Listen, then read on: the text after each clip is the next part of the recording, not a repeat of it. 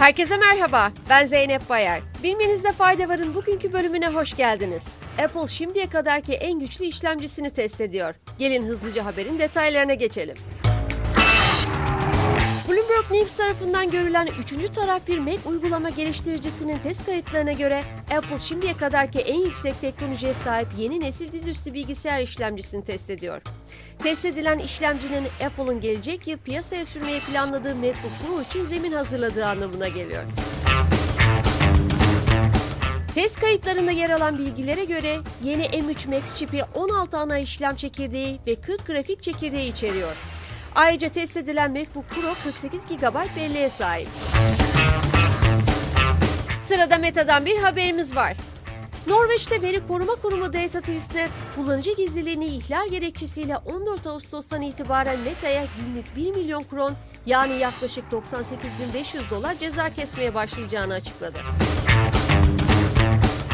Öncesinde Meta'nın Norveç'te kullanıcıların fiziksel konumları gibi verileri toplayamayacağını ve davranışsal reklamcılık yöntemlerini kullanamayacağını belirtmişti. Çikolata sevenler için üzücü bir haberimiz var. Çikolatanın temel bileşeni kakao fiyatlarının son 12 yılın en yüksek seviyesine çıkması tüm dünyada çikolata fiyatlarında artış beklentisine neden oldu. New York piyasasında ton başına 3569 dolara kadar yükselen kakao fiyatı Mart 2011'den bu yana en yüksek seviyesini gördü.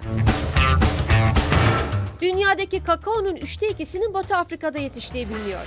Ancak çiftçilerin yüksek maliyet nedeniyle daha az gübre kullanması ve aşırı yağışlar fil dişi sahilleri ve Gana'daki üreticilerin daha az ürün hasat etmesine neden oldu. Bloomberg'un tahminlerine göre fil dişi sahillerinde yapılan kakao hasadı 2023'te bir önceki yıla göre %20 düşüş gösterecek. Bu durumun da fiyatların yükselmesine ve şirketlerin çikolata paketlerini küçültmesine sebep olması bekleniyor. Dünya gündemindeki bir diğer haberle devam ediyoruz. Avrupa Birliği'ne bağlı Kopernikus İklim Değişikliği Servisi'nin aylık raporuna göre Temmuz 2023 küresel olarak şimdiye kadarki en yüksek sıcaklığın kaydedildiği ay oldu. Geçen ayki yaşanan sıcaklık en sıcak ayın yaşandığı Temmuz 2019'u 1,5 santigrat derece aştı. Giderek artan küresel ortalama deniz yüzeyi sıcaklıkları da geçen ay rekor seviyelere ulaştı. Sağlık sektöründen bir haberle bitirelim.